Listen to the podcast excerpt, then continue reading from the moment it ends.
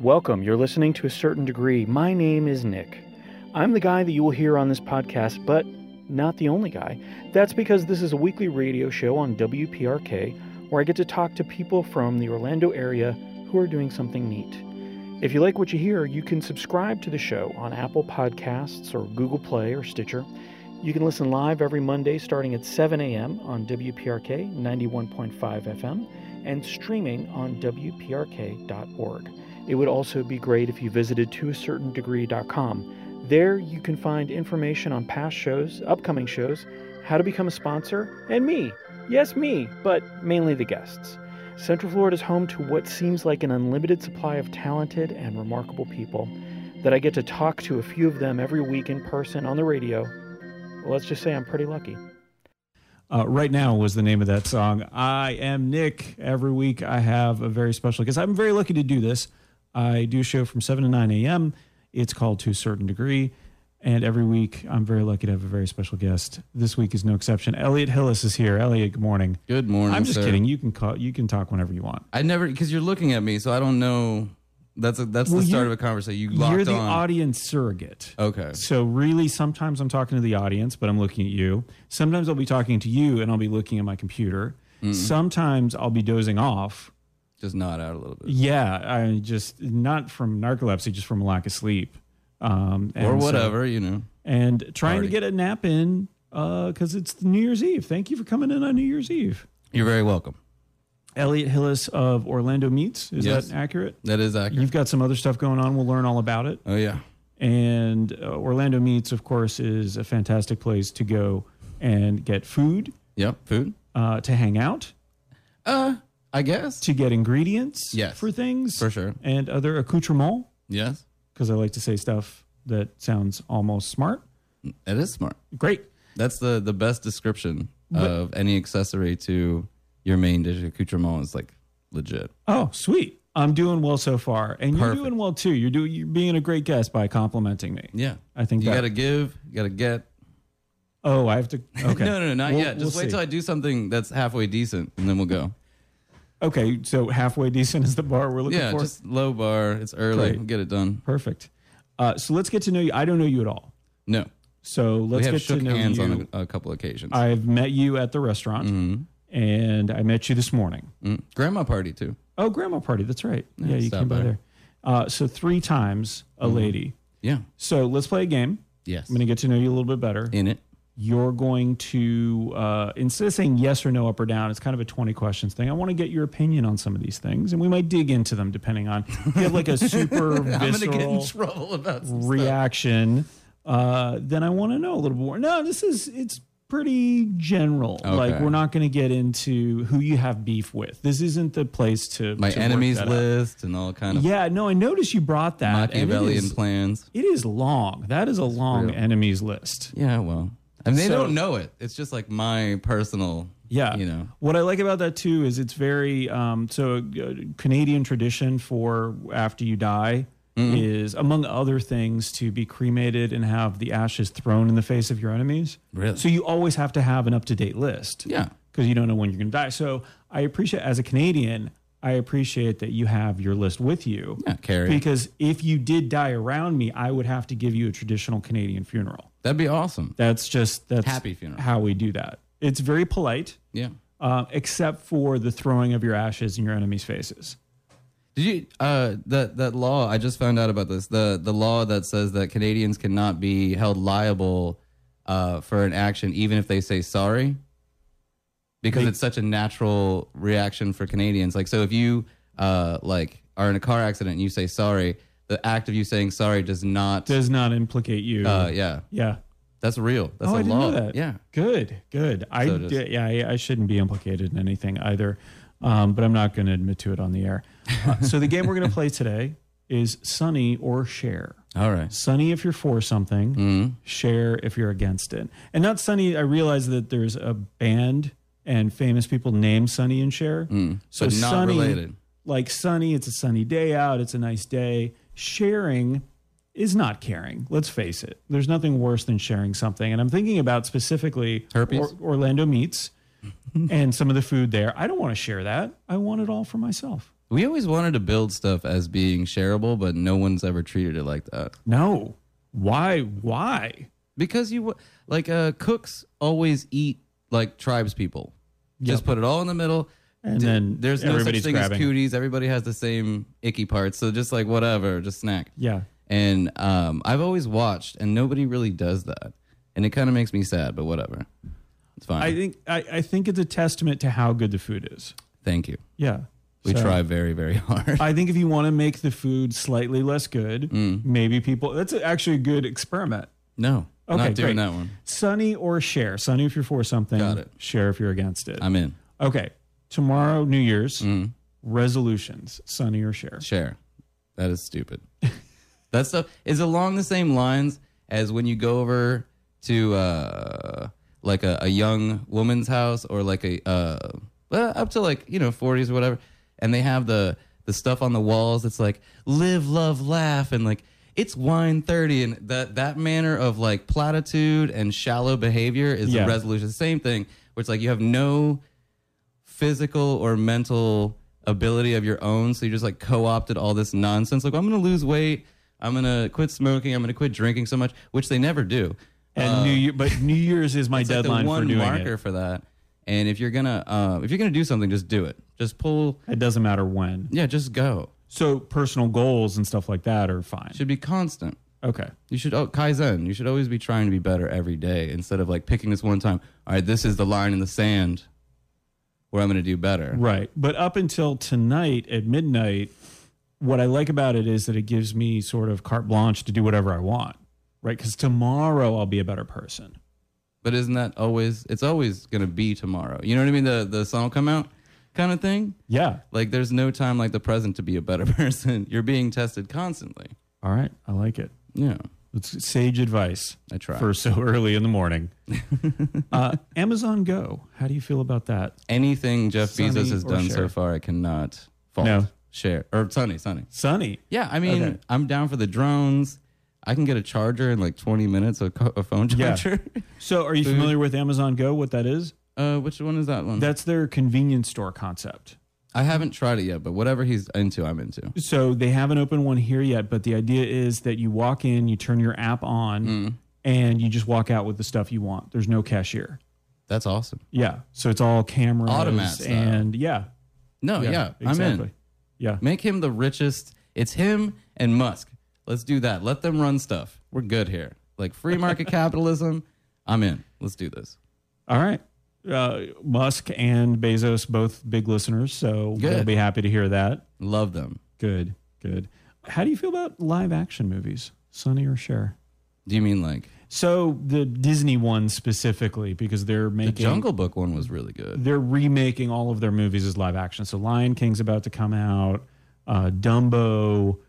Aladdin, as long all as, of those. As long as we stay out of the uncanny valley. Oh, uh, no, they are.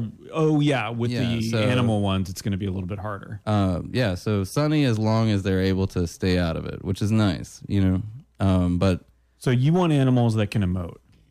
No, the, You want to look in an animal's you know eye. Uncanny, you know what the uncanny valley yeah, is? Yeah, yeah. Okay, so yeah, so like uh, as long as it's not creepy like that, like uh, Polar Express, that was terrifying. Polar Express was the uh, was the perfect example, was the biggest example of that. There was um, Moms or Mars Needs Moms was also a failure, partly because the animation was so creepy. Yeah, terrifying. Yeah, unsettling. And it's so funny when somebody talks about. Um, I think it was uh, Alex Rodriguez, the baseball player. Mm. Somebody said looking him in the eyes was like uncanny valley. He's like the he's the athlete embodiment of that. I thought that was a I great I try to statement. Stay on the cartoonish side of it. Yeah. Like inhuman, but, but uh, in, a, in a good way. But yeah, so for example, in Aladdin, I think that, yeah, no, I don't think it is. Uh, Will Smith is going to play the genie. And it's going to be live action. So there's no cartoon element to it whatsoever. Really? Yeah. I mean, I... Th- That's going to be a toss-up. I think he can pull off the... He's far enough away from Robin Williams' like nonsense to, chatter yeah. to be able to like, okay, this is a new thing. I mean, I liked Hancock, so whatever. Will Smith movie. is all right. Yeah. yeah. That was a good... Uh, Hancock was the... the... The drunk superhero one. Yeah. Which was which, a really good concept. If you were a superhero, wouldn't you be drunk all the time? I don't drink, but wouldn't, I do. Wouldn't you be something all the time? Yeah. on okay. drugs for Great. Sure. Perfect. Uh, speaking of drugs, coffee, Sunny or Cher? Dude, super Sunny. Come on. So, as a chef, as somebody who works in the uh, uh, the culinary industry, mm-hmm. do you are you like a I, it has to be brewed this specific way, or you're like any coffee, any? So it's contextual. Yeah. Um, like at my house, I drink trash Bustelo, Pilon, Lavazza, whatever, just because it's medicine. That early in the morning, get up at three thirty four. It's what I don't something. care. Yeah, I've got a huge collection of coffee maker things, but um, and some that I've like. Kit broken. So like I have a Mister Coffee that brews at like ninety-eight degrees, like really super slow. Um, but uh, yeah, so at my house, trash coffee is fine. Outside, um, good coffee. Like I'm actually, I'm trying to, to get an appointment real quick to get a Lineage tattoo today. Oh. Yeah. Because you're a fan of the Lineage coffee. The biggest fan. Oh, I, I would imagine because yeah. how many tattoo recipients do they have? I don't know. So you might be number Maybe the one. first. That's great. Be I've been talking about it for a long time, so pull the All trigger. Right. Let's talk about Florida. Are you from here yeah, originally? Okay. Winter Park, born and raised. The beach. Sunny or Cher? Yeah? Yeah. You like, uh, so you like swimming, you like going, like what do you like to do there? All of it. So normally I'm a huge snob when it comes to food. Okay. But in the context of the beach, uh, I will eat at any trash restaurant. Whatever, it doesn't matter. Like frozen crab legs, the sun, the salt, and everything like that. Like, so the combination of things. Yeah, that like whole... J B's Fish Camp is terrible yeah. in context of like the food scene. But in the moment, you know. You're you out just and about. Yeah, and you're starving from running around yeah. and swimming all day. There's that stuffed alligator. There's the, the Cuban refugee boat. You're there. It's gross. Fine. Everyone's drunk. Good. It's fine. Very nice. All right. How do you feel about driverless cars? Sunny. Yeah? Yeah. You would jump in one? Mm-hmm. Mm. Uh, so there's no concerns, A I or anything You got to die somehow, man. Okay. So you're going, I get it. You're getting into the driverless car to die specifically. No, but I, okay. So like uh, when I used to run the Bison Sanford, uh, I tried to take the train. Mm-hmm. And it's like, it's a long ride. It's like two hours, whatever. But in that time frame, I was able to read. I was able to do menu stuff. I didn't have to worry about driving or looking outside the, the window or doing anything. Lost in my own head, listened to music. And I got an incredible amount of work done. And that simple additional uh, productivity was amazing. Mm-hmm. You know, and if we could harness that, I mean, we'd be so much better. We don't have we don't have public transportation in Florida, really. That's true. So, so uh, as a way to get there, because we all love our cars and we all want to keep them. I mean, I, I mean, I as guess a step I, that in that direction. Yeah, I, I think if you combine driverless cars with ride sharing, so you'd be part of like a tribe that owns a car mm-hmm. or whatever it is, a collective. And then you know, I'm going to take it here. I'm going to be here at this hour. Like work at a decent schedule or a group of cars, and you could be productive or sleep, whatever. Super productive, super unproductive. I mean, some imagine, would argue that sleeping is fairly productive. Yeah, but I mean, imagine being able to like, you you get done with your little date or whatever, and you're able to make out like teenagers in the car while it's on its way home. Just more efficient yeah. making out, or what? Any if no, no, no, no. I think look, we got to find that that one selling tool because people are concerned about it, right? And they have some valid concerns. You might have uh, some. The A I might try to take over. The A I might make a mistake. You know, that sort of thing. I think. Uh, I think Skynet's a long way off. So don't worry about that. You got to die somehow. So don't worry about that. Just, just go. Just live it. It's fine. Just go. Yeah. That's, that's don't think. Advice. I like that one too. Which I have tattooed on my feet. On your feet? Like one on your toes? Across no, your toes? No, it says don't on one, on the top of one foot and then think on the other one. Facing outward, actually. Oh, see, that's, then you're looking down and it says think don't.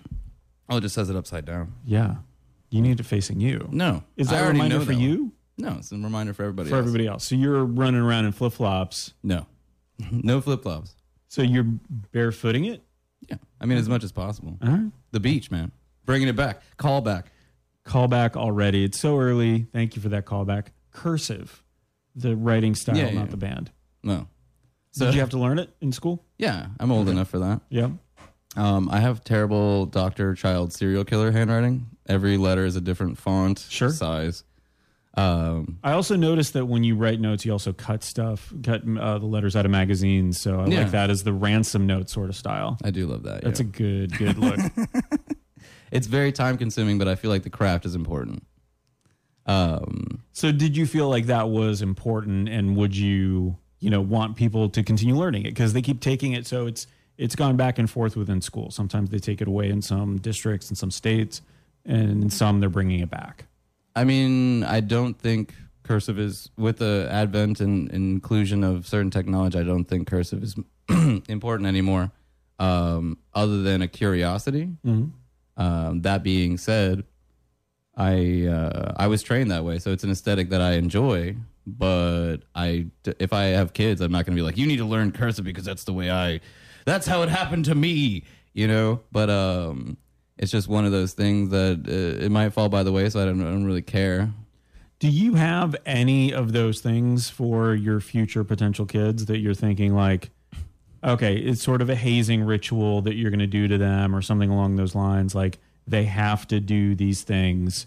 Not order, have to. And not jokingly. Like, no, no, no. like are you know, they have to get a job. They have to pay for their own car. Mm. You know, those sorts of things. No. Um, so I have this, I don't know if you call it a fantasy, mm-hmm. but um, it's more if I have a daughter than if I have a son. But I really romantically love the idea, if I have a daughter, of training her in the kitchen the same way that it happened to me and making her a monster, a horrific, like really super... I feel like we don't have enough really, really mean female chefs. Okay. And I, they're great. There's not enough of them around. You would know better than I. Super so. strong women are amazing. Sure. So I, you know, and so it's like I want more of those, and I could probably build one pretty good. um, you know, and uh, that's, well, until you have a daughter, why don't we look at like a summer camp? Yeah, just be like a boot camp sort of situation. Just train a bunch of women to be vicious. Yeah.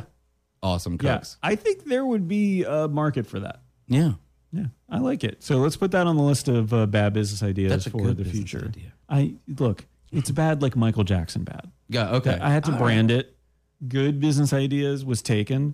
Mm. Bad business ideas, surprisingly, was not. Bad boy business ideas. Uh, too far? I think that's too far. Also, uh, bad boy. P. Diddy. Yeah, that's what I was thinking. Uh-uh, uh-uh. And they're also making another Bad Boys movie. That all right. Tiny houses, Sonny or Cher? Um, for me, Cher. For, for you, everyone else, Sonny is fine. My brother's okay. building one.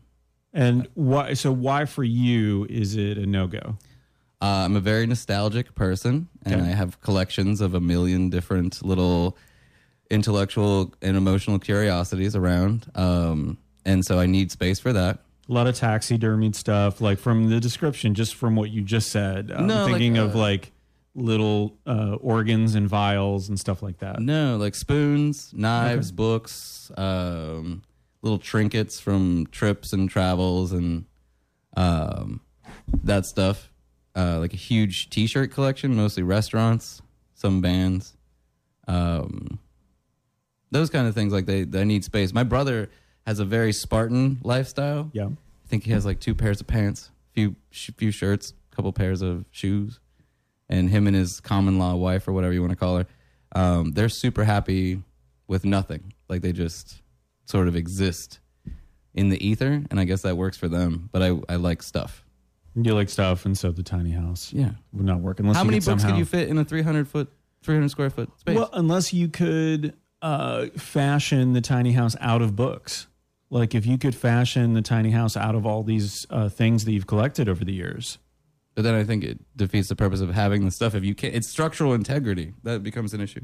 I like the idea of just going up to a wall and then opening it up and it's a book and you can kind of stand there and oh, read for a while. Yeah, facing it. Okay. Yeah. That makes sense. Yeah. You know, insulation and also reading yeah. enjoyment. That, and I like the idea of having like a a concrete location. Yes, yeah. So typically the tiny houses are on wheels, but yeah, I'm not. I don't want to live the gypsy thing, you know. Well, if the authorities come looking, you might uh, change your mind on that. Speaking of gypsies, uh, riding scooters on the sidewalk. So I don't know if you've seen this. You spoke about rideshare earlier. Mm. Uh, the rideshare, but applied to electric scooters. So the the bike thing has already become an issue for us. Mm-hmm. The lime, is that what the ones are called? Limes are the new ones yeah, that yeah. just came in. I don't know if it's all one or there's two mm. actual companies, but I know those are like the electric assist bikes. Some some uh, partiers, as they'll they'll leave their bikes like in this, just park them on the sidewalk, on perpendicular, you know, to the sidewalk, so it takes up the whole thing, mm-hmm. and they'll just leave it there. And I actually saw a guy. Uh, he was trying to ride his rideshare bike. Encountered a parked rideshare bike in the middle of the sidewalk. He and they fought with each no, other? No, it like was dogs? Just sitting there. He threw it, the the parked one, he threw it into the bushes and then um, tried to to kind of like mess with it. He got attacked by a spider web. There's a whole thing. And I just, uh, maybe just be more kind about it and do better. I think that if we're So if parking we're mindful, is an issue. Well, just be not being a horrible person. Just got don't it. be don't be a terrible person. It should, everything works out fine. Okay. Deal in good faith. I'll look into It'll that. It'll be okay. All right. So what about riding the scooters around? So you have an issue with the parking, but it's these electric issue with scooters? People. The scooters are, are not good or bad. Oh, it's sunny. Okay. How about that? All right. That's what I'm trying to get to. So if I ask you people, it sounds like you would say share. Trash people, yeah. Yeah. All humans are just garbage. Good to know. Well, let's leave it on some food then. All right. Cobbler, the dessert, not the person who fixes your shoes. Nor the drink. Uh, I don't know that there's there's a drink. Cobbler is a style of drink. Oh, okay. It's a family of drinks. Mm. It's good. No, uh, dessert. Yeah. Sunny or share? Sunny. Yeah. Yeah. But again, just like people, can be good or bad. Well, yes. The so, execution, the devil's in the details. Do you have a favorite type? Of cobbler? Mm-hmm. I'm a big fan of peaches. Blueberry cobbler is always good. You make a lot of donuts? Yes, many, many donuts. You have made and you will continue to make a lot of donuts. Is that your preferred dessert or is that just one you're, you feel good about making? Um, it was one of those things that it was that we could execute reliably and consistently um, and didn't take much thought. Uh, even though we've been tweaking the, the recipe for a million years, um, it's always good. And um, it was something we could change the... the um, The, the icing on mm-hmm. every day and kind of do whatever we wanted, but still have a, a consistent base to it. Um, but uh, for me, um, as far as desserts I like to make, like uh, cream pies, custards, torts. I like a good creamy situation, so stuffed donut's my favorite. Cream-filled donut. Oh, okay. Um, Very good. To well, eat. I am starving now. Yeah, it's good, right? Yeah, I appreciate that. Let's take a break, right. And we'll come back and learn more about you. Uh, about your stylings, both musically and culinary. Ooh.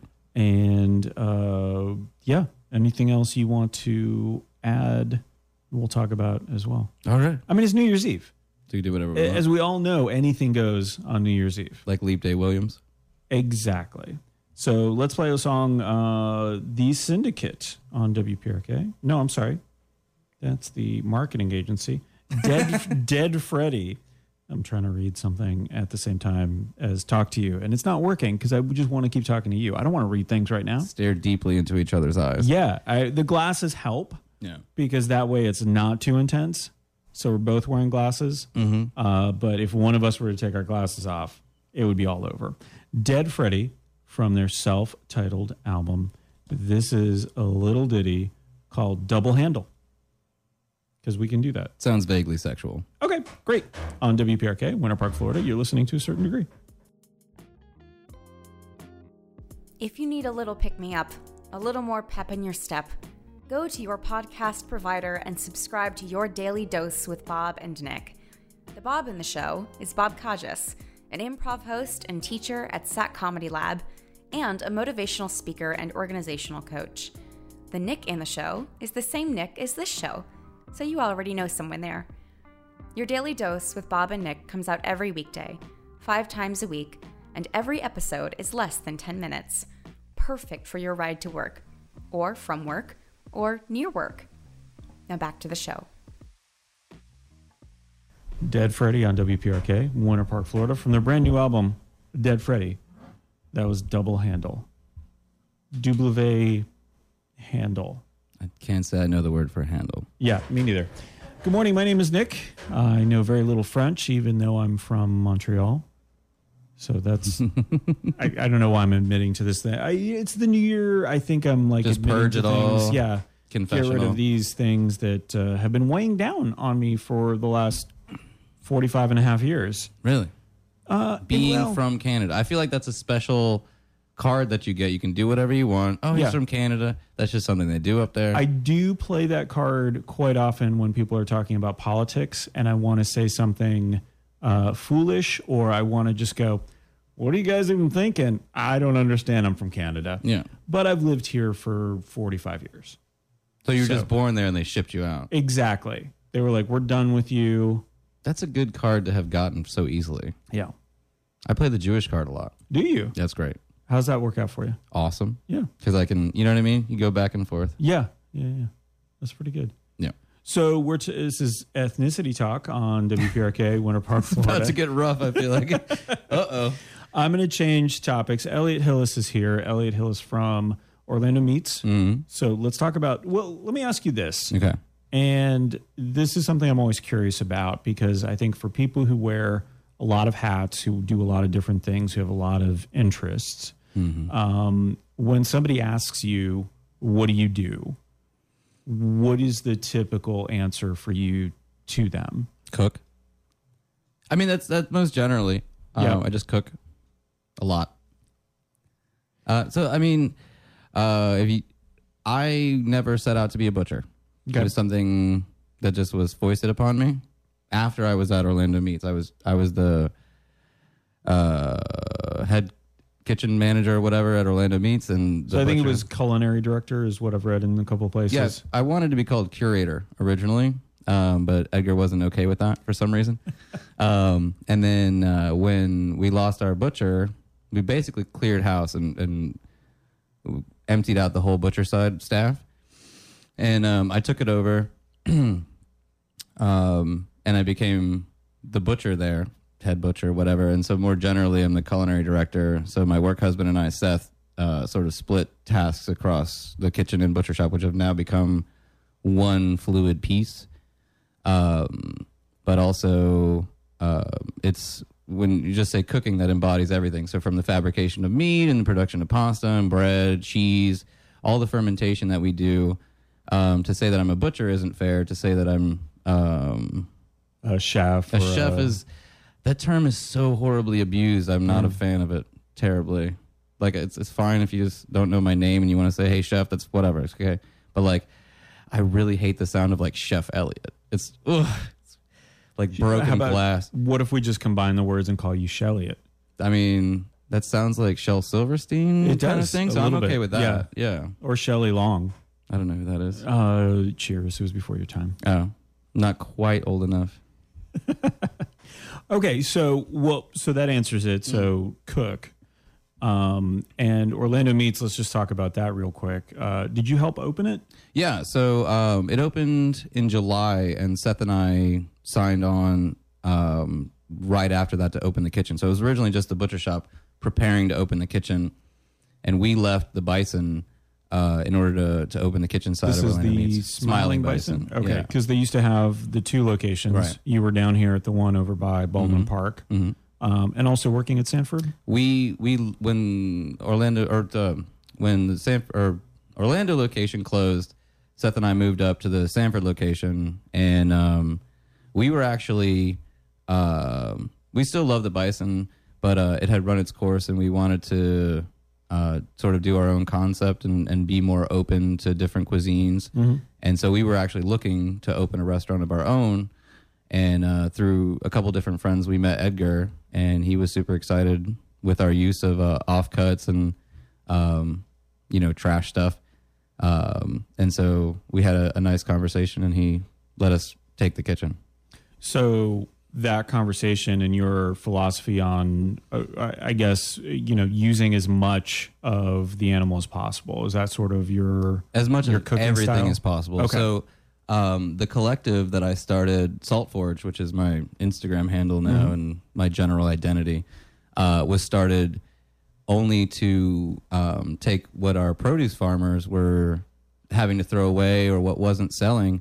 We originally took it. Um, and we would ferment it for them and then and and package it and give it back, we would take a small portion of it and give them the rest so they could sell it at farmers markets, or just so that it wouldn't go to waste. We, they're less trash, less um, loss, and so they could sell it or they could eat it or whatever, and we would take some for ourselves, and it was a good excuse to be able to experiment for free. Um, right, because all of a sudden you have all this produce, yeah, and you can try out different things. Yeah, and if it fails, nobody cares because it was yeah. already trash. Um, luckily, we've had very little of that. Um, since opening Orlando Meats, it's sort of absorbed Salt Forge, and so now it's all one kind of nebulous concept, and with opening Cat House Labs, um, that's the charcuterie arm of it, and again, it's the same thing, so it's it's all experimentation. It's all sort of uh, off the books. It's a clandestine uh, behavior, and um, so we're able to do what we want and not have to answer to anybody. It seems like that kind of experimentation and approach to stuff mm. is obviously a lot newer in in restaurants than I think it has it's, been. It's in just the been past. Brought to light. Okay. Yeah, we've always been doing it. It's just it wasn't always cool to talk about because you didn't want people don't want the trash parts. It's that, and people. So it happens sometimes. I, I don't want to speak disparagingly of anybody's opinion. Um, but you'll see it still now uh, when people hear that I'm a butcher or people that hear that I cook, they'll say something to the effect of like, it's it's always like bro-y guys that'll be like, yeah, man, I just really love like tenderloins and ribeyes. Yeah, of course, everybody does. Like that's like the that's the most vain cut of meat that you can possibly get. It's the most expensive thing. Sure, that it it just it lacks content. It just okay. So you like the best thing? Well, you like Rolexes and Benzes too. Like okay, awesome. You like Bugattis? Like it it takes a it takes a loving craft to to take uh, an offcut of meat and and you know gently roast it and and induce flavor and Try develop texture. Else, yeah. um, any any idiot hack line cook can sear a tenderloin or t- sear a fillet on both sides and serve it to you with some asparagus. But it takes it takes intent and love and romance to say I'm going to braise um, you know a whole ham for three days, or I'm gonna it's gonna I'm gonna watch it in the circulator, and uh, I'm gonna do some vaguely illegal stuff to it until, until I coax what I want. You know, um, I, not sexual. It's like uh, like coaxing my art through the entire muscle structure. Yeah, which. The temperature has to be so low that uh, it's not technically legal sometimes. Well, yeah, not from a health perspective. Yeah, so we don't do that in the restaurant. But uh, if you want to try it at home, it is really cool. Where does that passion for it? Because you can hear it in your voice. You can, you know, you're talking about romancing a pig, um, as we all do sometimes. Michael Douglas. We all we love that movie. And, uh, but where does that come from for you? Or where, like when you were thinking back to, okay, this started at this point, my love of doing this. I, I, one of my earliest memories in my life, uh, is getting food poisoning from oysters. And I don't know why it stuck with me, but I still love oysters. Like it didn't sour me on the subject. And um, I can remember cooking at like four or five years old and watching my grandmother cook. And that's how I, you know, developed it. And she was very important to my uh, development. And um, I think uh, the the beauty of feeding people and watching her cook for the holidays and watching my family enjoy food just developed in a, in a sort of multi-pronged fashion where it was like, I like feeding people. I like the attention that I get when I feed people. I like the act of creation. I like the act of obsessive behavior. Just to be able to hobby horse something and to just drive it into the ground and then beat the dead horse. You know what I mean? Just really, really get down on it.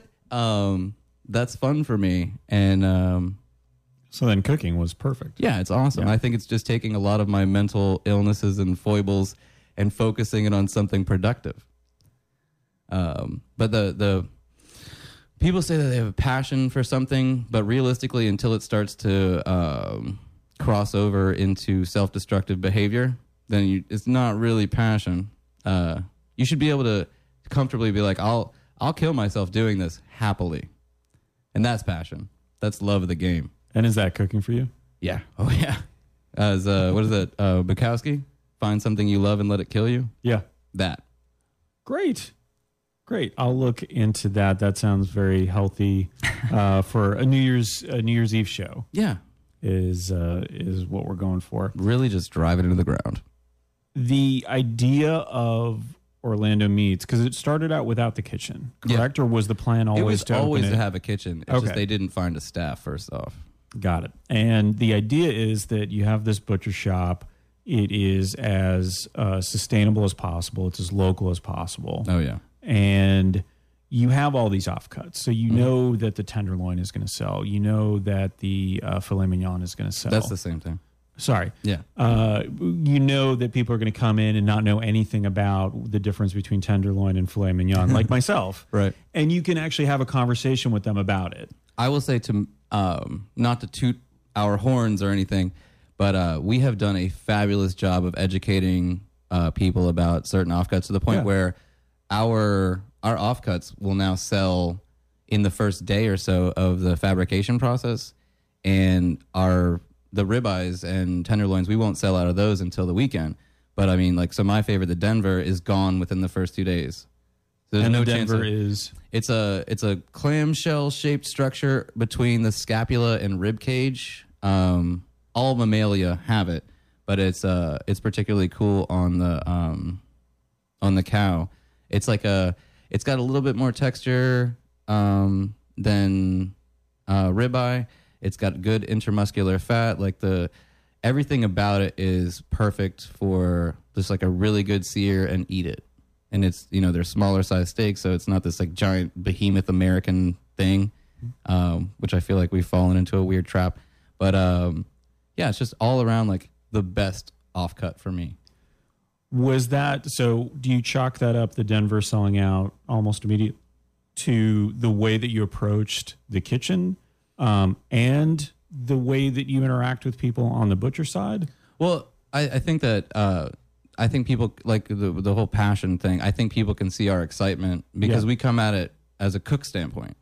So we we cut the animal how we would cut it to cook it for ourselves. Mm-hmm. And I think that people can appreciate that more easily instead of when you walk into like a grocery store and you get the standard cuts. Um, one of the things that we started playing with was like a pork brisket or... Um, you know, cutting the shoulder of a of a pig a little bit differently to mimic something that you could find in a pig or find in a cow, and so you get something that's uh, a little bit of both. If it's in a cow, you're going to have to roast it, but it, since it's in a pig and the structure is smaller, you can steak it or you can uh, treat it a little bit more, let's say laissez-faire, just really kind of freestyle it. And um, and people that are into cooking. Um, that I think they really, really appreciate that style. And of course we, we push what we like the most, like we're excited about it. Um, and so, uh, yeah, it's, it's, I don't want to say it's marketing. It's really just exposing people to the things that we're excited about, things that we care about, and that, that shows and people appreciate it. The restaurant side, I've always been, uh, very A D D when it comes to food and beer. And the reason for that is I want to try new stuff mm. um, constantly. Like, I know I have my favorites. I'll go to a place and uh, I'll have my favorites. But at the, by the same token, what if I'm missing out on something? So part of it, I guess, is FOMO mm. uh, to an extent, to a certain degree. Ah. I owe myself a quarter. And the, what I like about your menu is that it's constantly changing. You have the maybe five things that are relatively so constant now it's on there. Three. Three things. So it was originally um, just the burger, and then we couldn't get rid of the shake hands, which, whatever, um, it's a good sandwich. So yep. the shake hands, can't get rid of it now, and then now Edgar pushed for us to always have a chicken sandwich on. Um, so it's called Poultrygeist, but the the accoutrement and the set will change, but it's always a fried chicken sandwich. Okay. Very nice. But mm. with the other things changing out all the time, part of that was what you had access to, mm-hmm. right? Like you're, you're, if this is fresh and this is not, then we're not going to have that on the menu anymore for now. Yeah. And, and we only wanted to make, um, we only wanted to make a certain number of portions essentially until we were bored. So I don't want to make. So you have A D D as well.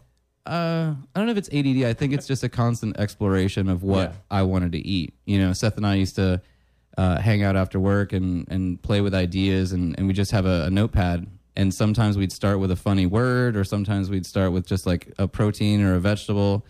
And we'd sort of free associate until we'd come up with something like the the brunch dog with the cornflakes on it and stuff. Mm-hmm. That started from a conversation I had with uh, one of my friends in Ybor City. I was down there for my birthday. You know, corn dogs are great. Why don't we do corn dogs? So we did corn dogs, and then it was, what if we put something crunchy on the outside of corn dogs? And it was, well, if you're doing it for breakfast, obviously you got to have cereal on the outside.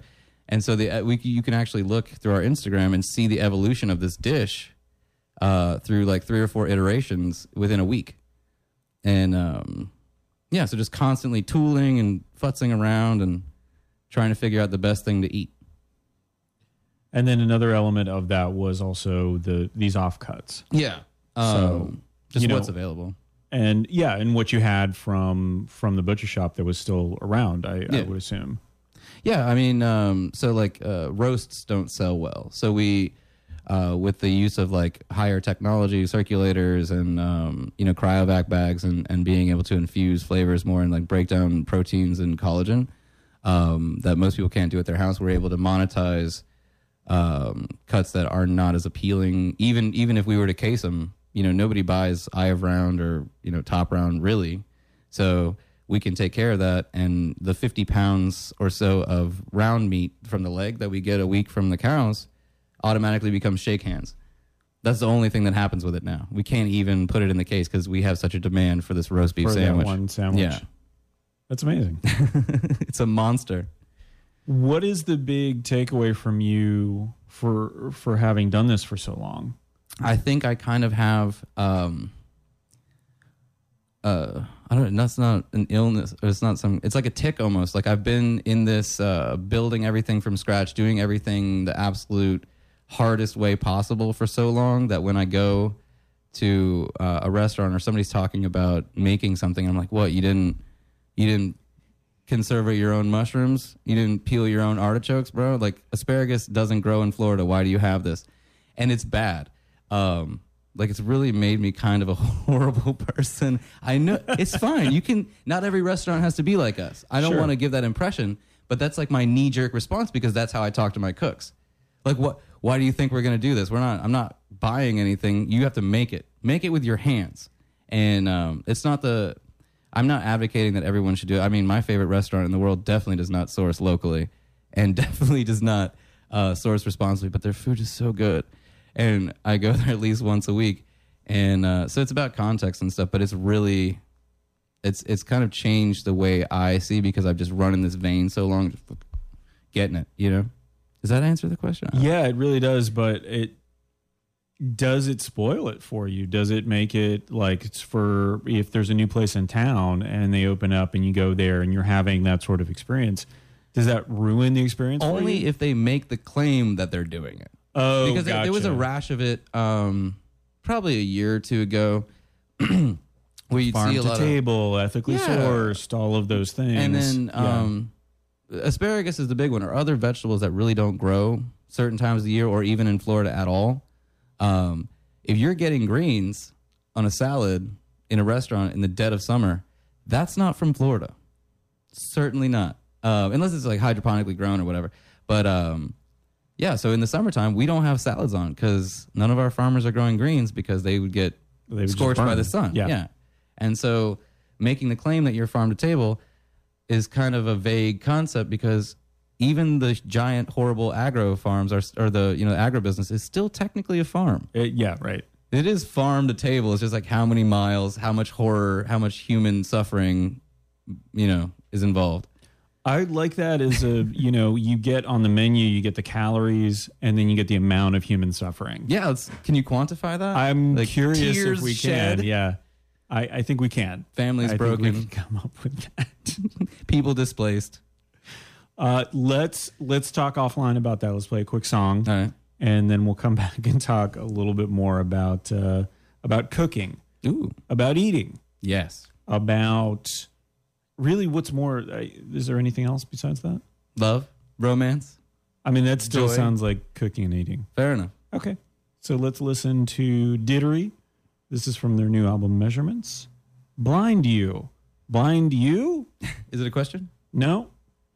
Blind You. I feel like it is a question. Um, blind you? No, that's not. No, that's no. a statement. Just I'm going you. to blind you. Okay, I like that better. Now. Oh, the way you said it, though, was very intense. So I'm kind of scared to play the song. You're going to hear it, though, on W P R K, Winter Park, Florida. You're listening to A Certain Degree. Today is the day you go into your podcast provider of choice and subscribe to this podcast, and maybe even leave a rating or review. I know, this type of ask is the podcast equivalent of an N P R silent drive, but if you do this, Nick will thank you personally. He will bestow gifts on you. He will! Leave an honest rating or review, and he will send you a typewritten letter with a bonus of some kind. Now back to the show. Dittery on W P R K, Winter Park, Florida. That was from their new album, Blind You.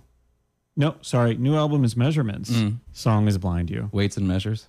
Weights and Measurements. You do a lot of that. Oh, yeah. Elliot Hillis is here. Orlando Meats. You're weighing things. Yeah. You're measuring things. Yeah. Volumetrically. You are, uh, you're precise. You're a precise guy no. sometimes. Freestyle jazz. What? Okay, so... Because this, when, this when has to be to, said about that. Okay, Everyone when always, it comes to cooking, I, I for some stuff, right? No, I, I can understand like throwing some stuff in, but once you have something on the menu, you know approximately what it's going to be. There's some amount of measurement to it, right? But it's it's all it's still it's still I Ching jazzy. Like so, um, first off, everyone says, "Oh, baking is so precise." Oh, you know, I can't get into baking because I, I just have to measure everything. Nah. So like our um, wait, people say I can't get into baking because I have to measure everything. Yeah, I think people enjoy like cooking more more um, easily because like oh I could just make this taste good and it's fine. Oh, but I, people are daunted by the idea of yeah. like you know oven kick or that the yeast has to proof a certain amount or there has to be a certain amount of baking powder and if it doesn't pop it's not good. Um, but once you can feel it, you can jazz that stuff up. You know, just like let it happen. How how long before you feel it? Uh, I think it probably took me like uh, six years before I could just freestyle jazz a muffin recipe yeah. and have it come out like reliably good. Was it was it in you the whole time or was it a learned? I think both. Like I think you have a general yeah. aptitude for playing guitar. Your fingers are a certain way. Your mind works a certain way and you pick up the guitar and it feels right. And I think the same thing when you pick up a saute pan and I think the same thing when you pick up you know, a few grains of salt, like, does this feel right to you? You know, in the same way that you learn a scale, you know, and then this feels right. Yeah. Yeah. Nice. So that, but, um, as far as like, uh, there's a lot of leeway and there's a lot of context. It's always about context, you know? So like when we're doing, like all of our fermentation processes are all, uh, what time of the year is it? What's the relative humidity in the restaurant? Cause our restaurant is wet.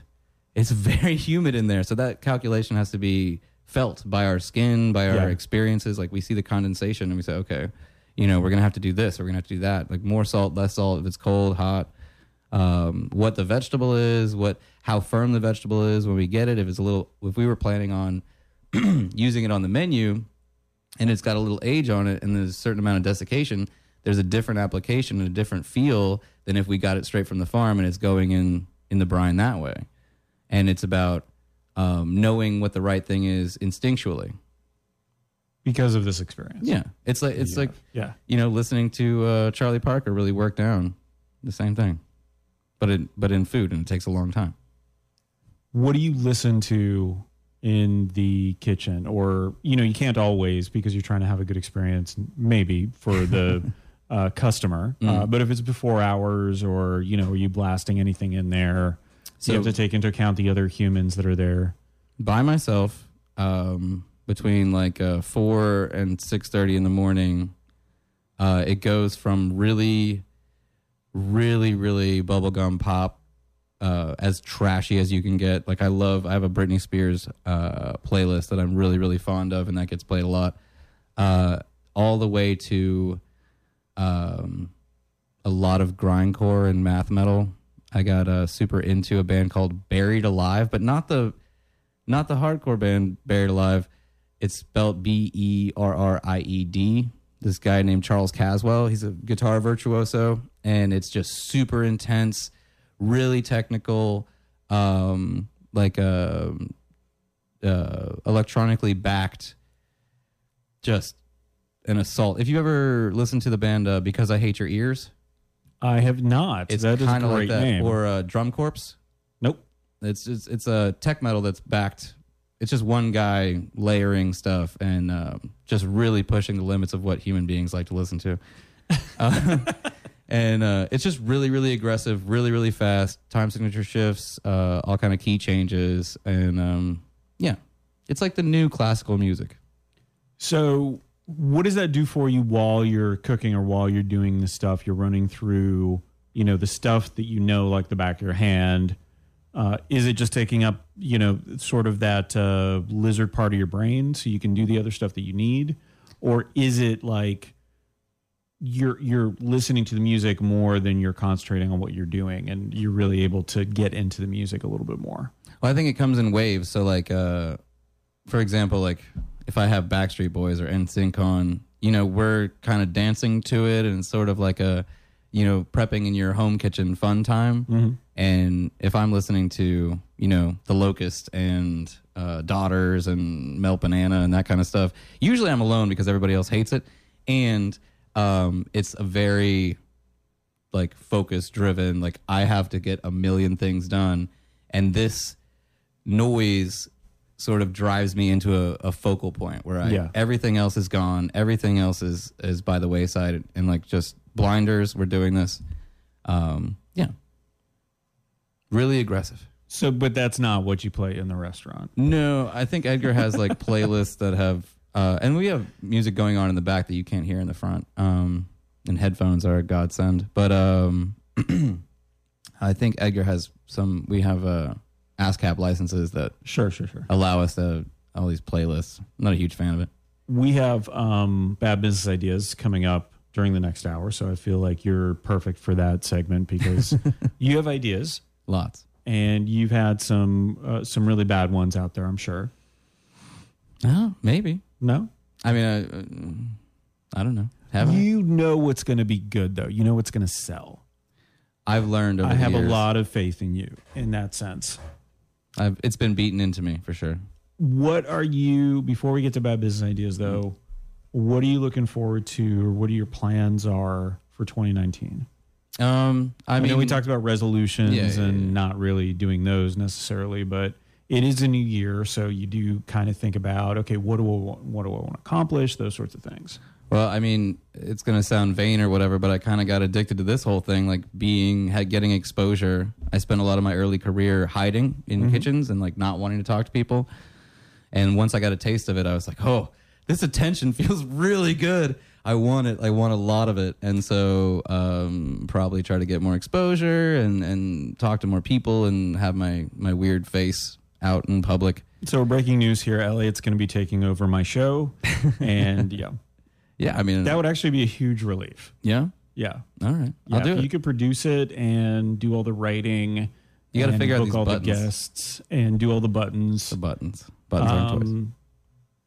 Yeah, I don't know what I would do. I mean, I'm working on a on a podcast yeah, and, um, you know, that kind of thing. So that's fun. And then uh, we're always looking to do bigger and better uh, with our various business ventures. So if we get an opportunity, which we're hoping for, we'll, you know, do bigger and better.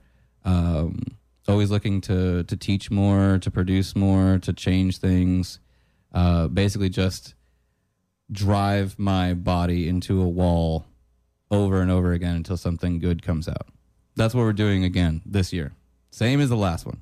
How important is it to you to educate people about what it is that you're trying to do and what it is that they can do to be not not better chefs or better mm. cooks or better uh, foodies or anything like that, but just be better? I think I think our style of cooking and our, our approach to food is is holistic in that same regard. So like the way the way we see food is romantic in the same way that you see a romantic relationship or the, the same way that you'd see uh, like a guitar or a music career.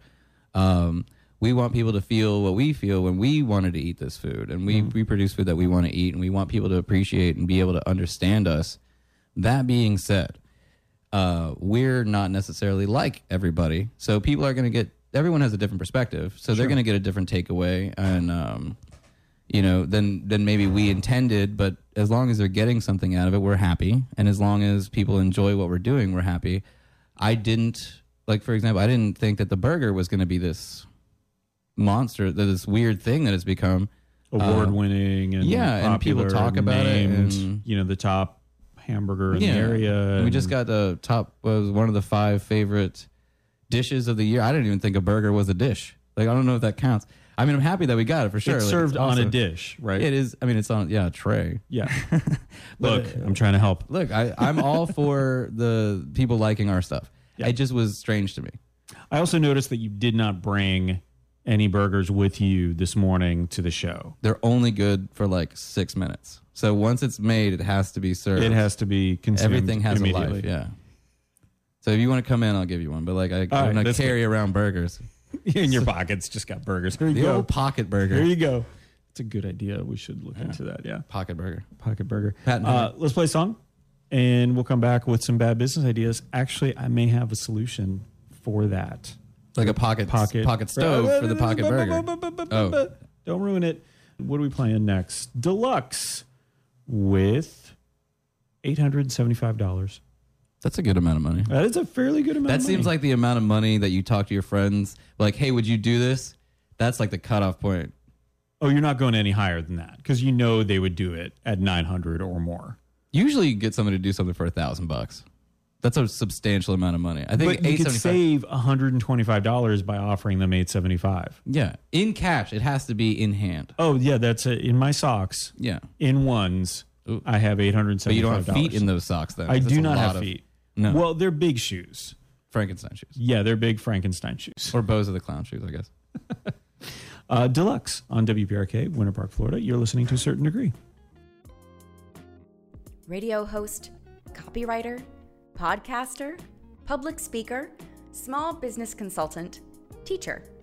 You know Nick is having mad interview skills. Did you know he does many, many other things? If you want to learn more about him and what he's up to, and maybe hire him for a project, visit to a certain degree dot com. Now back to the show.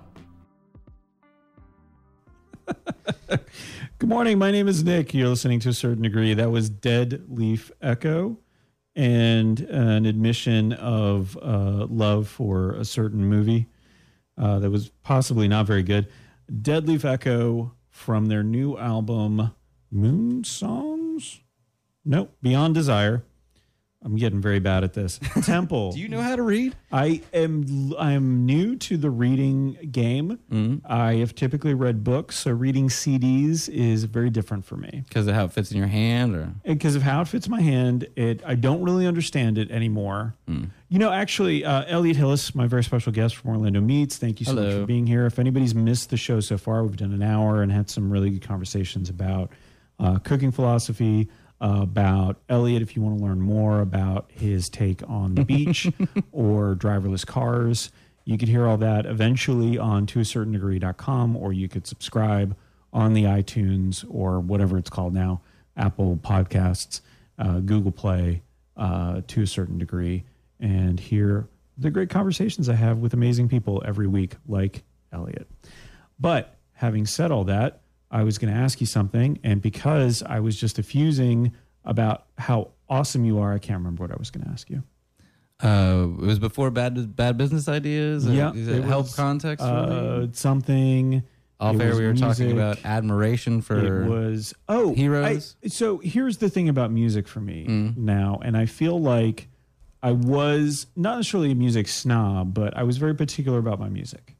I used to be in people's faces about it. And I have these, you know, I'd have playlists. I'd curate playlists online and do all sorts of things. Mm. And I was realizing the other day, I was looking at some of these because they do it on a site called eight tracks, which is great. You can upload your own music. You put it in whatever order you want. Uh, the only caveat is because they are under the same rules as any other, uh, you know, streaming Licensure. service. Yeah.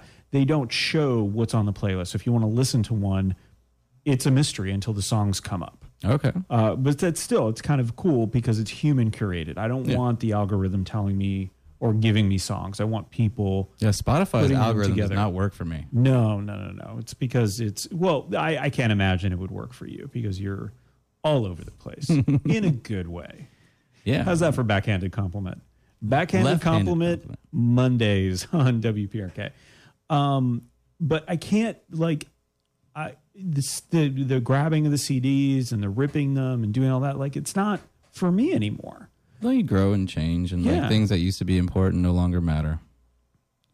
Wow, I mean, so that's depressing. No, no, like uh, you know, I sort of, be, I've sort of not eat meat much anymore. Yep, and yeah, like I, I only really crave vegetables and fish and stuff, and I, you know, just stuff falls away, and you know, you'll come back to it. Yeah, more than likely.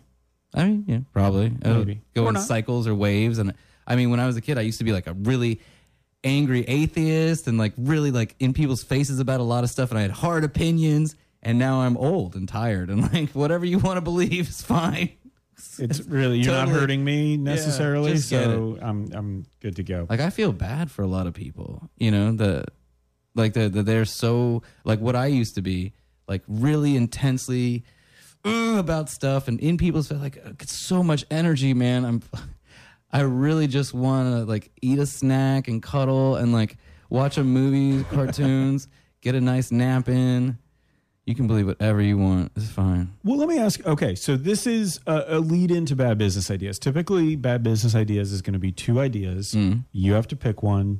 I know you don't have a lot of time and energy and money, but you have to take whatever idea you pick and run with it. That's part of the in real life contract for being on the show. Okay. I don't know if you read that in the fine print. I don't know of, how to read. Yeah. Okay, great. Perfect. Uh, but before we get into that, mm-hmm. this kind of touches on that topic a little bit. According to a recent survey, fifty-two percent of Americans feel becoming more politically correct is bad. I don't know that being politically correct is good or bad. Uh, well, so they think that it's it's limiting in terms of what they can say. It's down overall. So it used to be fifty-six percent the last time they did mm. the survey, and it's been going down steadily. And if you look at the different breakdowns, so younger people don't think, for the most part, that it's the it's too politically correct, that we should be more culturally sensitive and things of that nature. But I'm sure, just like I do, you have that friend that is like, oh, I can't say the things that I used to say, or I can't do the things that I used to do. Maybe. Yeah. I was wondering, because I had this idea for a product a while back, about this time last year. It was called Woke Signals. And the idea is that Woke Signals, as a sort of service, monitors everything you're saying and doing all the time and tells you if you're getting close to a line. You know, if you're getting a little bit too, oh, you may want to pull that back a little bit. Or, hey, shut up. Now, I didn't realize that some people don't want that, don't want that help. They want to be culturally insensitive. I don't think they want to be culturally insensitive. I think they just want to, they don't care. Cor- uh, I feel like that's such a fine line. The difference that, between asocial and antisocial. They're not trying to push buttons. They just don't care if they push buttons, and they're not trying to be bothered with it. I would prefer the don't care, but I feel like some people are just trying to push buttons. What I want to do is create a hat mm. that tells me what kind of person they are in terms of the buttons that they want to push. So are you talking them, about a, a kind of a star type situation? No, no, no, no, no. We no. make people wear? No, no, no, not at all. I'm not labeling people. I'm not looking to Maybe. do anything like that. What I'd like to do is create a hat. It's a smart hat. It listens to everything you say. Mm. And based on that, if you like to tell off-color jokes, if you like to say things to people that you work with that may get you into trouble with H R, uh, it changes colors. That's all. Okay. Yeah. What's the time frame? So, like, if you tell an off-color joke, yeah. right, and then how long until you go back to the neutral color? Oh, I didn't think of that. I thought you would just stay at one color. I like that. Well, but isn't, you know, people are... People do change, and they realize that they might be... Yeah. So yeah. you have to, like, work it off like a karmic debt. You, you're going to be blue for three weeks because you said this thing about... I like that. So sort priests. of a mood ring kind yeah. of approach, because you might go back to, uh, uh, you know, more tolerant mm-hmm. after a while. I like that. Yeah. Okay. So that was just a practice one. Okay. Elliot, may I call you Elliot? Yeah. Candy that's good and good for you. No. Right. I'm just kidding. That doesn't exist. I have no interest in playing God. Now, I do have an interest in minimizing waste. Okay. Uh, water bottles, for example, drive mm. me insane. So I try to bring my uh, reusable. Here I am clo- drinking as many Perrier. Well, and I'm going to take those afterwards and recycle them. Okay, um, recycling's fake. Uh, of course it is. Uh, but one thing that's bothered me recently, because I've had a lot of it, you know, you start in the October uh, time frame with Halloween and then mm-hmm. going through the holidays, candy packaging. Mm-hmm. Is there a way that we can solve this horrible, horrible problem of all this wasted candy packaging? Everything is individually wrapped. Everything is getting smaller now, so you have to eat more of them. So they already they already solved that. What's that? Up? Um, in Asian candies, um, there's a lot of packaging that's uh, you have the exterior packaging, which yep. carry multiple little snackies. Yep. But the snackies themselves are wrapped in edible rice paper. I like that. Um, I like that. So, so let that. me show you my, let me talk to you about my ideas first. I'm not going to show you any because I haven't, you know, fleshed it. Uh, I haven't demoed any of these or created the, the, the project yet.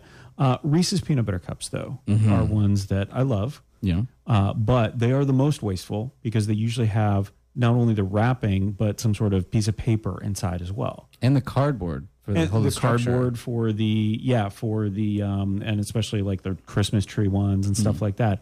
So we're going to solve Reese's peanut butter cups. There's a peanut butter projectile in a catapult, and then it shoots it through the chocolate fountain into your, directly into your mouth. A la minute Reese's? Yeah. All right. What do you think about that? I mean, how much energy does it physically take to operate and maintain the machine versus how much energy and waste do you receive from the packaging? Let's move on to the next one then. Okay. Okay. Smarties. Small, delicious. They make you smarter. It's been clinically proven. Yeah.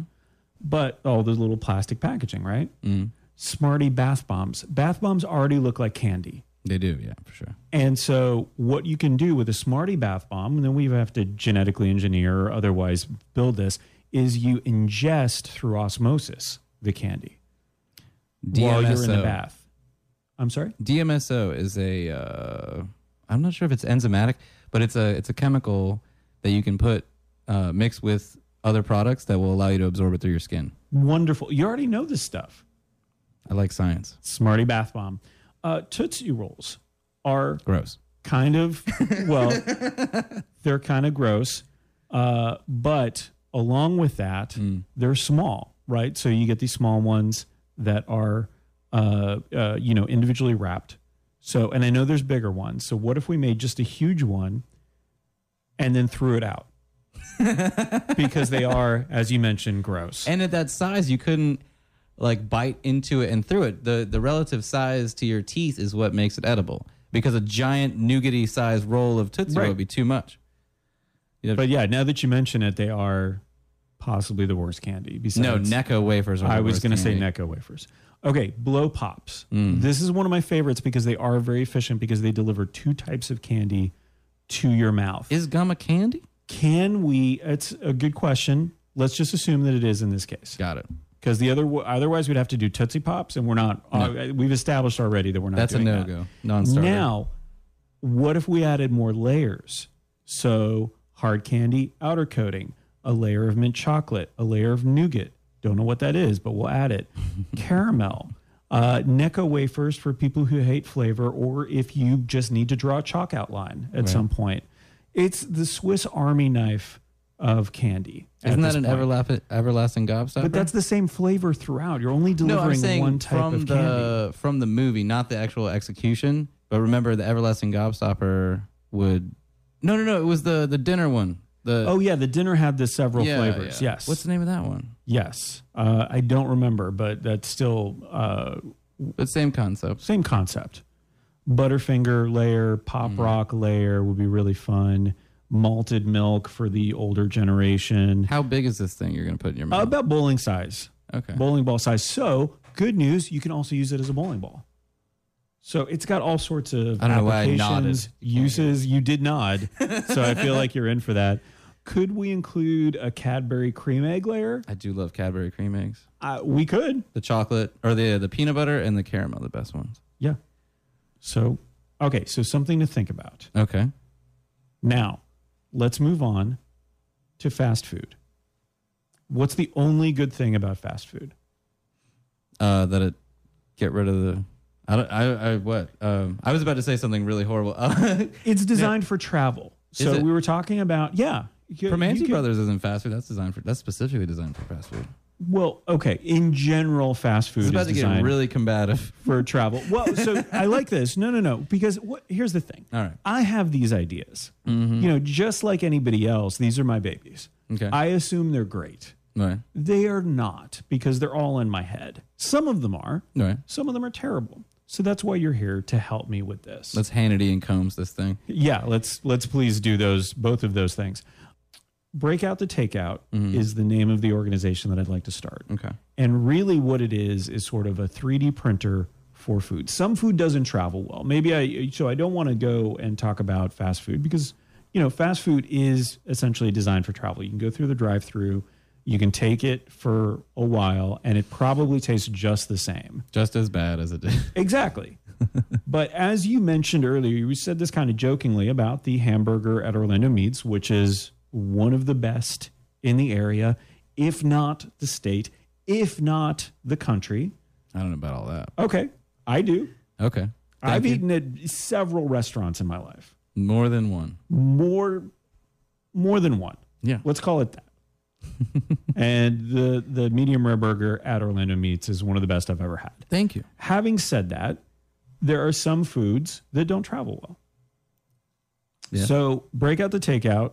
Uh, would be the sort of McDLT of containers that you would use to travel with food. For I'm not sure I know what D L T McDLT. What is that? So this was an this was an eighties thing. Okay. So before you were born, I was born in the eighties. Sure, you were.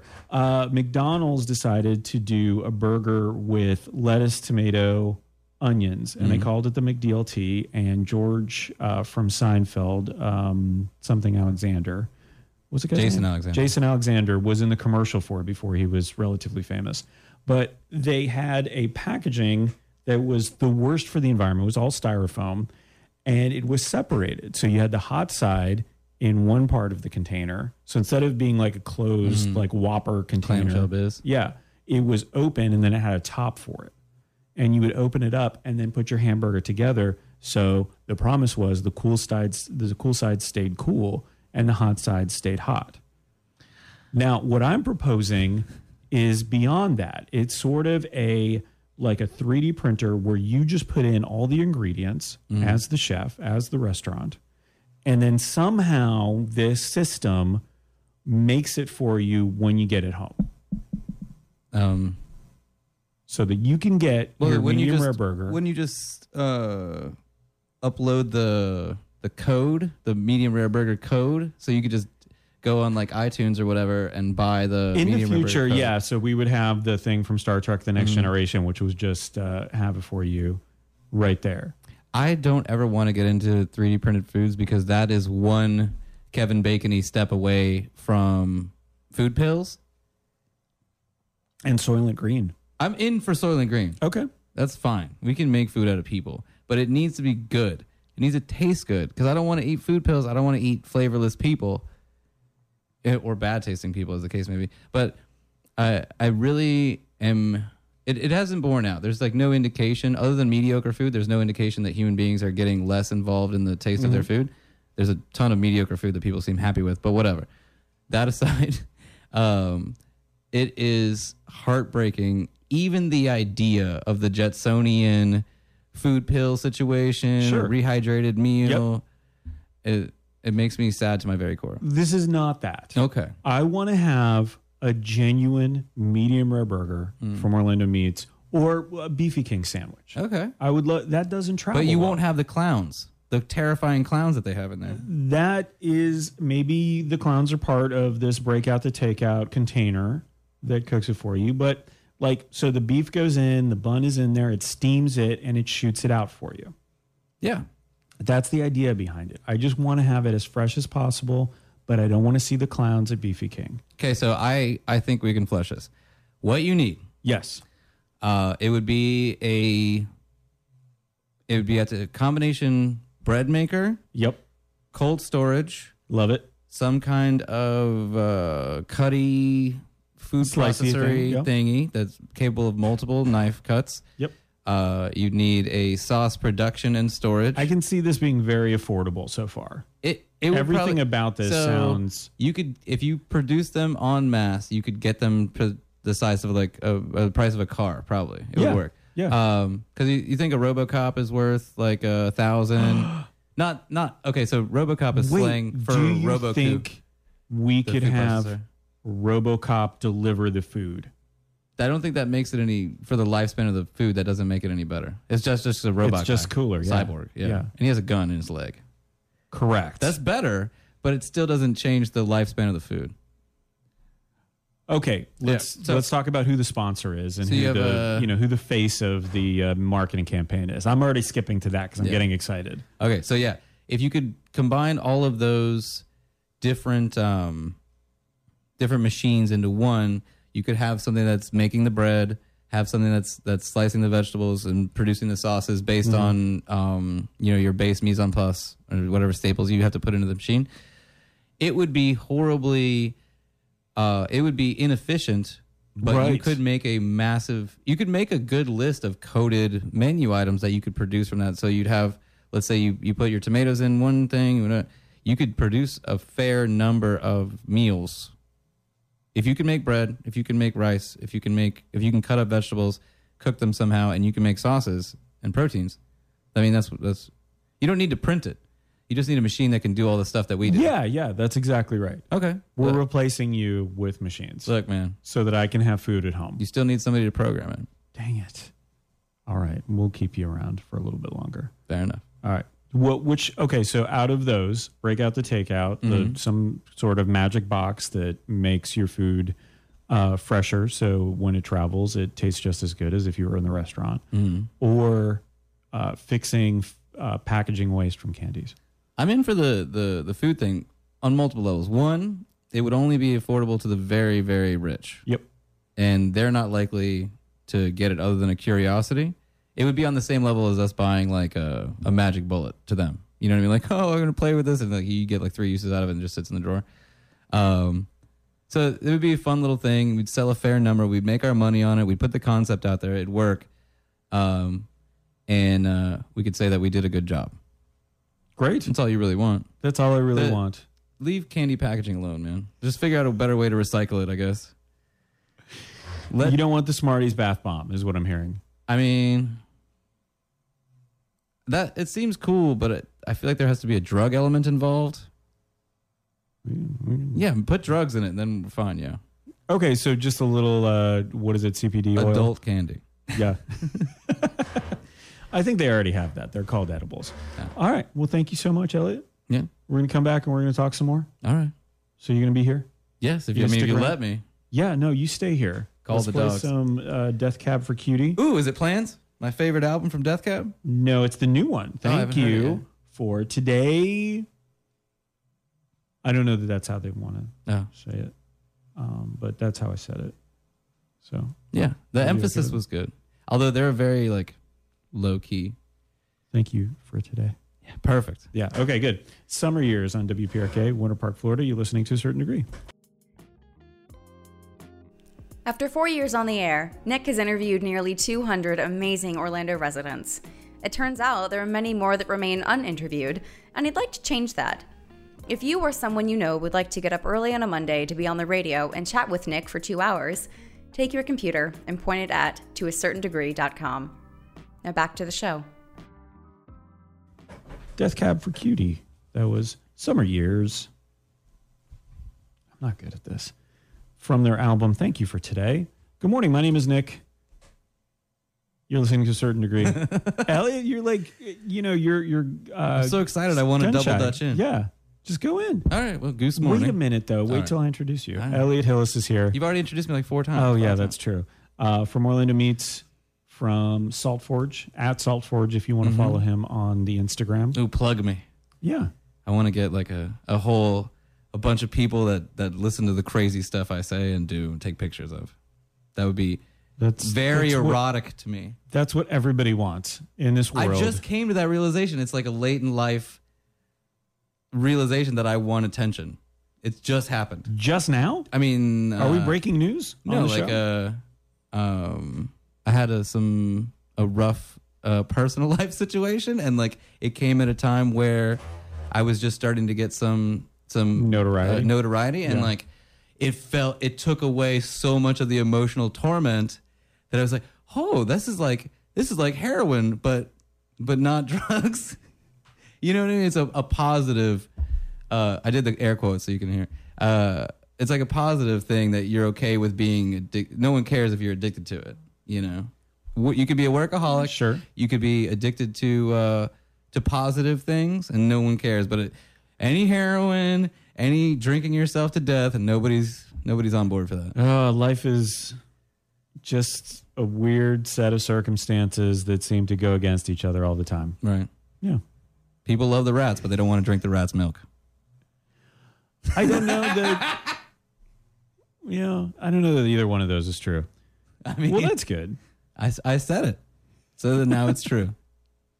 So let me ask you this: as you're transitioning into it, mm. because you didn't, you weren't looking for, I guess the the validation. Mm-hmm. Um, but now it's not that you're looking for it; it's that you realize it's a key component. Uh, of I think, what you do? I think that people are more geared towards social media in a way that um, that maybe I hadn't considered. Like mm-hmm. I came to social media late in late in life as well. Like I, I just got that. Uh, I only got that when I uh, started working in the Grand Canyon as a way to document what I was doing there, uh, which is I guess like four years ago now. Um, and and it kind of developed into what Salt Forge is, and um, 'cause my Uh, my original Instagram handle was Dumb Dicks, and nobody thought it was, you know, my mom made me change it. She can't be that on radio. And it was my Elliot Z. Hillis, and then um, then Salt Forge just to, to legitimize the company. Sure. But um, yeah, I came to it later. I don't have a Facebook account. My Cat House Labs has a Facebook. Um, what is Cat House Labs? Cat House Labs is the charcuterie arm of this conglomerate that we're building, this family of uh of sort of interconnected businesses. Um so Salt Forge is the take the produce that the people fermentation can't sell, collective, yeah, then ferment it, mm-hmm. see what you can do, experiment a little bit, but also provide yeah. a product mm-hmm. at the end of it. Then is that's kind of the same idea. Cat House uh, Labs Cat House? Is more of a um it's turning into a more wholesale venture.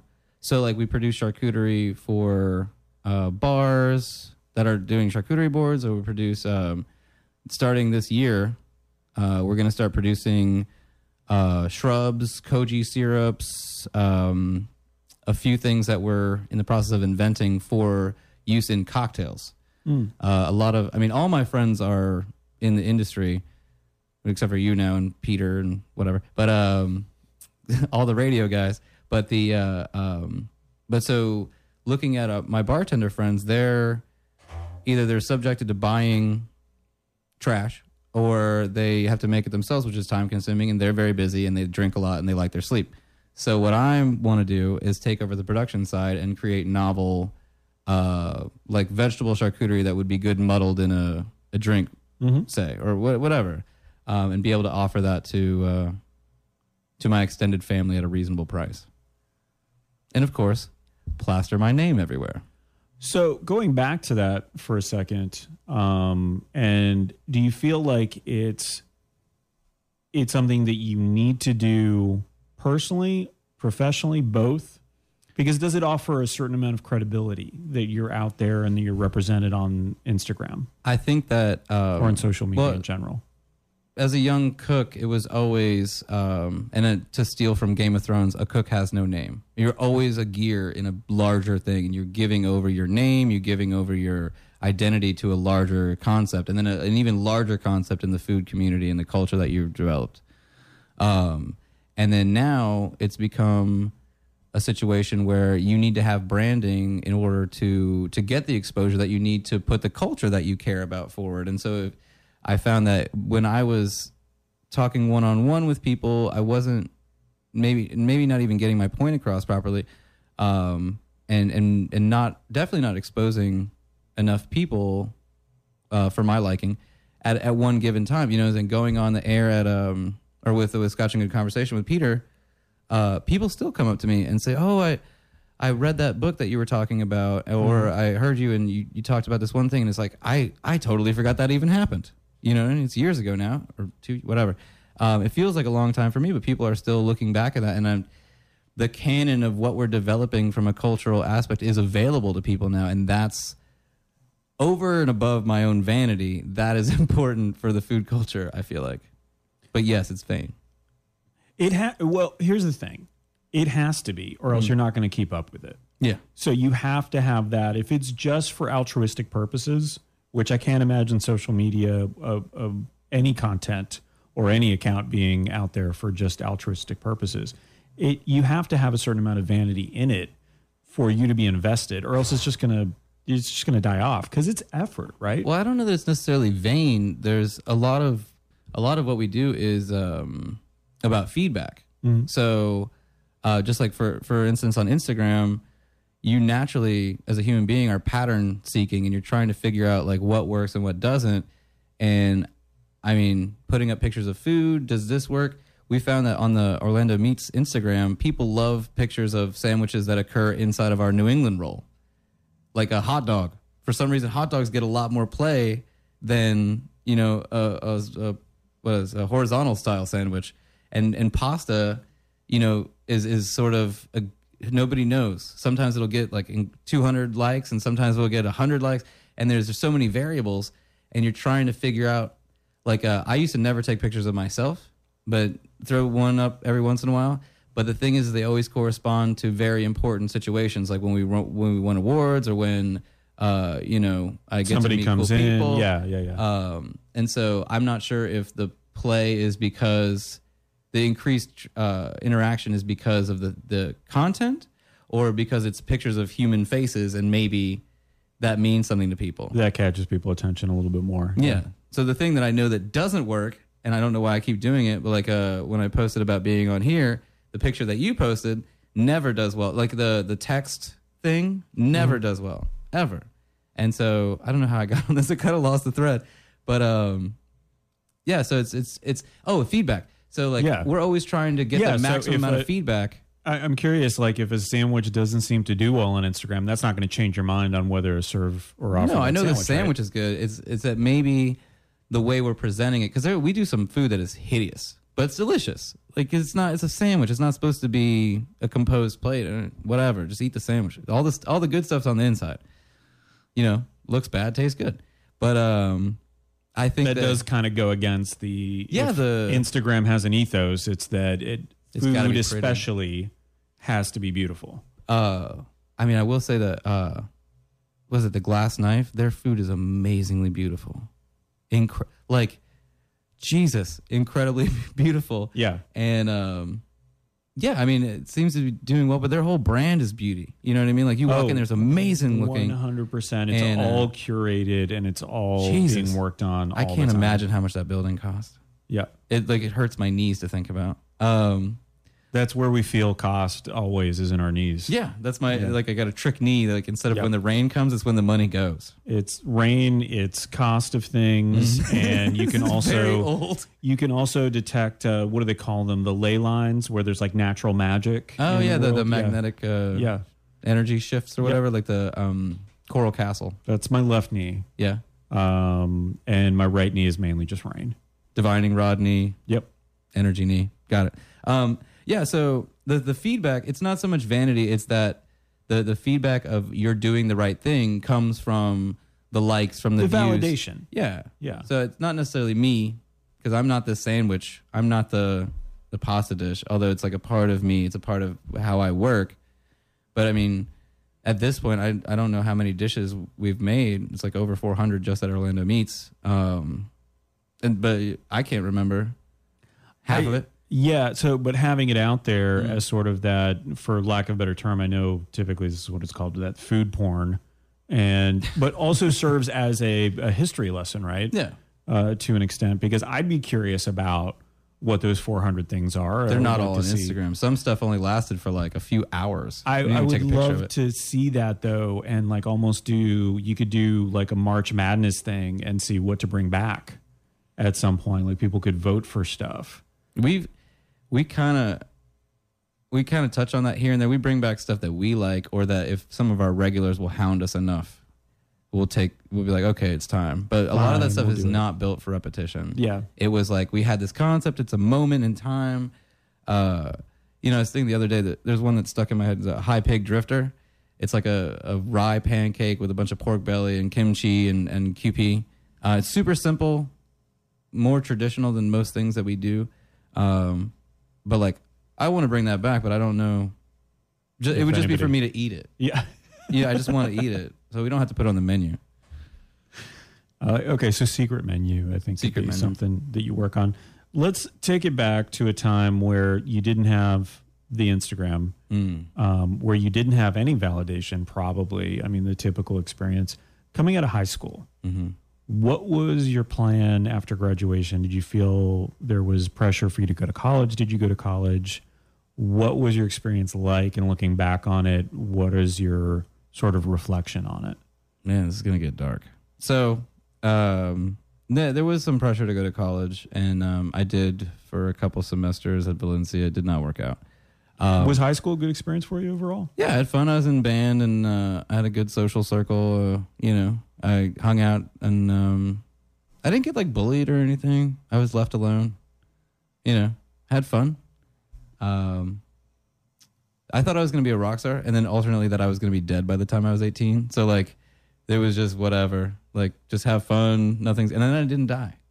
And so that was jarring, to say the least. Here but you are, eighteen. No plans. What do you do?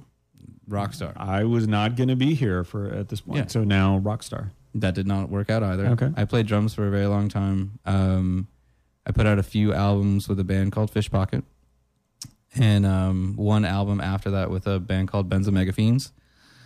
And then um, that did not work out. Nobody wanted to pay me for this for this stuff. Interesting, interesting. Yeah. Um, it's very atypical for the person going for the uh, uh, the rock star lifestyle. It was very off uh, off cut stuff. Like it was super masturbatory musician music and like not very well produced, and it was not. It wasn't sellable, but I mean, okay. you know, you always have a dream and a glint in your eye and you want stuff to work. Of course. Um, and then I uh, I just sort of drifted around for a while until I got really into cooking. Um, started in a dish pit and worked my way up and kept at it and was really, really obsessed. And I progressed faster than my peers generally. A lot of studying, a lot of trial and error, a lot of taking control. Um, so instead of... hey, uh, you know, can I, I would just do stuff and hopefully I didn't get in trouble for it, um, which has Ask forgiveness. generally worked out for me. Yeah. Um, the best example is at the Bison where I just slowly sort of like a lichen uh, just took over everything, covered everything. And uh, like I built a charcuterie and a fermentation lab in the office without permission. Just started doing it and uh, nobody stopped me. So, uh, just kept at it, kept encroaching, and uh, it worked out really well. Yeah. Any regrets? Do you want to go back ever to college, or you feel like the reading that you do, sort of the the I don't know, the lifelong learning approach that you have, mm. um, especially when it comes to cooking, but beyond that, I mean, you have other stuff going on. Obviously, part of what you do is chemistry. Part of what you do is art. Part of, you know. Yeah. So you, it's not like you just cook all day, every day, and read only about that. I mean, I've got uh, Voltaire on the shelf, too. Um, but the, uh, I think for me, the way my brain functions is so scattered and so nebulous and sort of just out there. Like, not like not I'm crazy, but just mm-hmm. like sort of uh, just grabbing what it's just like a dirty sponge that's just rolling around. Whatever it picks up, it picks up, and it'll just incorporate that into the milieu of uh, of my life. But um, so I think that college for me, having a curriculum wouldn't necessarily benefit me in the way that I need education to benefit me. You know, because there's like some stuff that I learn on purpose. There's things that I've picked up uh, from watching T V, like I obsessively watch Jeopardy. And there's stuff that I've learned from Jeopardy that's applied to my, you know what I mean? Watching documentaries, like, oh, that's like a little cool concept. And it's just mm-hmm. exploded into this entire methodologies for pasta have started from, uh, I watched a documentary about processing of seafood. And just in one a, it's a pressurized chamber, and then like, okay, th- this would work for pasta as well because of the way glutamic structures work. And so we changed the way we make pasta because I, I was just sitting on the couch and I saw this thing. Um, and so that's, it's, it's, you don't know what's going to be useful. So just let it all in and then see what comes out. And I think that having a curriculum that is more focused might be limiting to the things that I would be exposing myself to. Right. You know, so you need like basically a daily curriculum. I need an unfiltered deluge of stuff information just hitting yeah. me, and some stuff will stick. Okay, great. It could be another potential bad business idea, is a new type of college experience. Just a constant assault of information. Yeah, yeah, yeah. yeah. Constant assault of information. That's exactly how we're going to market it. I think that's just YouTube, man. Just forced to watch YouTube eighteen hours a day. That's pr- so many people, I think, would apply for that. Yeah.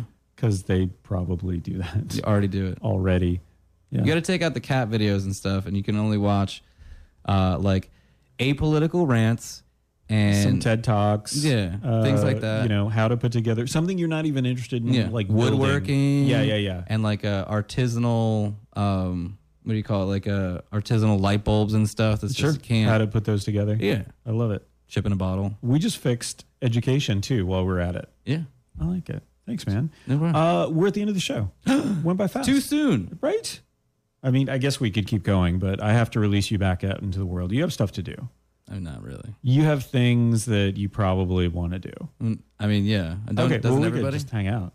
Um, what do we need to know about you, about Orlando Meats? Is there anything specific? Can I do all the pluggies? Yeah. All right. So from the Tippity, I am Elliot Hillis. Uh, it's at Salt Forge, one word. At Cat House Labs, it's cat dot house dot labs. And uh, at Orlando Meats, all on Instagram. Um, I am the culinary director of Inst- or not of Instagram, of, Instagram. of Orlando yep. Meats, uh, and then the other businesses too. And um, we make food. We have a whole animal butcher shop. We uh, do random snackies. We are out and talk to us and have fun. We like to talk about food. You do the pop-ups every once in a while, so we're, follow we're you guys. We're doing more focus there, yeah. Yeah, um, so follow us in order to... Oh, uh, I don't even know if there's enough sand behind this yet, but uh, you know Christine from Little Giant? I don't. The tiny little Asian girl, she's Chinese. Anyway, she does a pop-up called Little Giant, and I've been we've been talking about doing a a pop-up together, a collaboration. Oh, nice. So maybe there's some sand to that. We don't have a date or anything. Just follow Great. me on Instagram. Just and then follow. Yeah, just listen to all well, the horrible what stuff. What I love about that, so you've got like Papa Llama, you've got mm-hmm. other people not only doing these great pop-ups out there, but also collaborating with other groups and other restaurants. Yeah. I mean, that's so much fun. And what's what's interesting about that is it's like a one-time thing, so you're not going to see those menu items elsewhere necessarily. Hopefully. To never be repeated. That right. would be the best. Yeah. Right. So those type of pop-ups are really something special, something you should get out to. Yeah. Okay. Continue. Okay. Uh, what else? Um, I don't, I'm not. Uh, I don't have enough to plug yet. I feel like I'm already out of steam. I'm doing a podcast.